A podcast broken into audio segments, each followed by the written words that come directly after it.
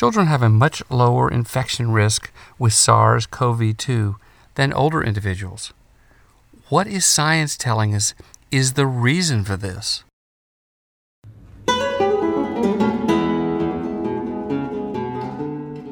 Welcome to Portable Practical Pediatrics, a podcast for parents and families, a place dedicated to children and their well being.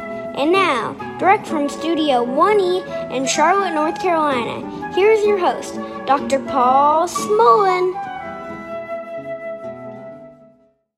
One of the great mysteries regarding COVID 19 infections is why are children so much less likely to get infected and severely ill from SARS CoV 2 than older people?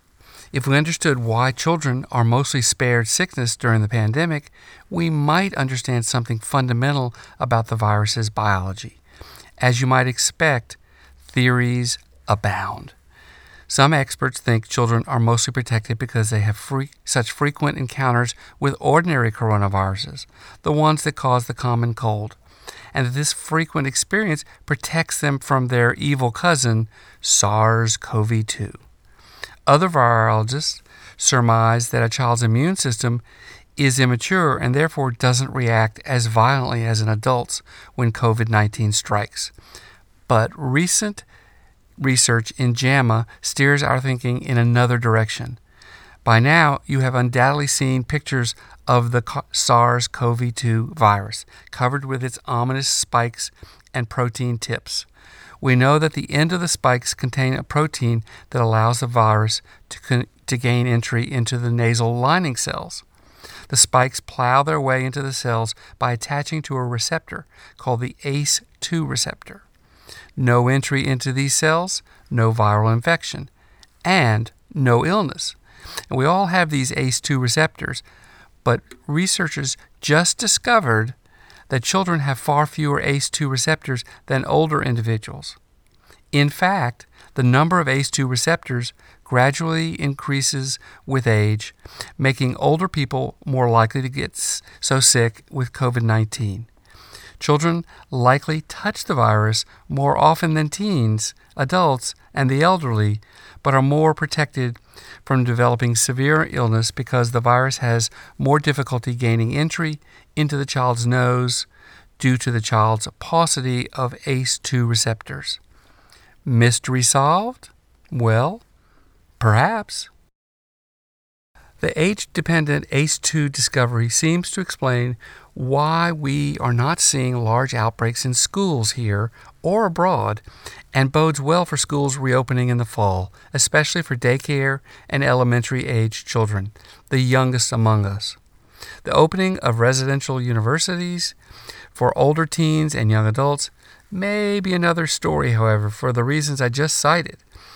It is fortunate that not only are young children unlikely to have severe illness when they encounter SARS CoV 2, but they are also unlikely to get infected and spread the illness to their older relatives.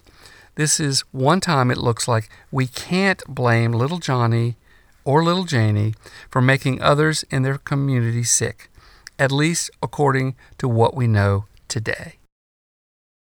Well, this is Dr. Paul Smolen, you know, Doc Smo, broadcasting from Studio 1E in Charlotte, North Carolina, hoping you can keep those COVID 19 spikes far away from your little tykes. Until next time.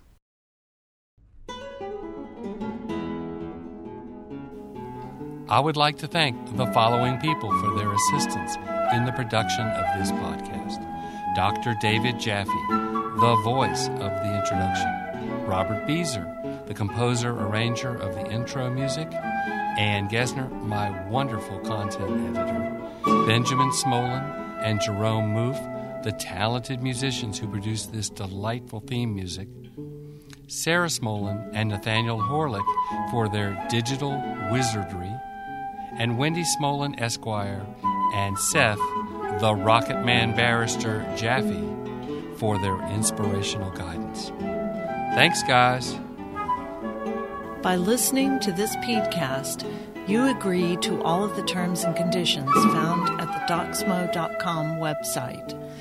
This DocSmo.com podcast is informational only. Dr. Smolen does not diagnose, treat, or offer specific medical advice for your child. For specific medical advice regarding your child, consult his or her healthcare provider.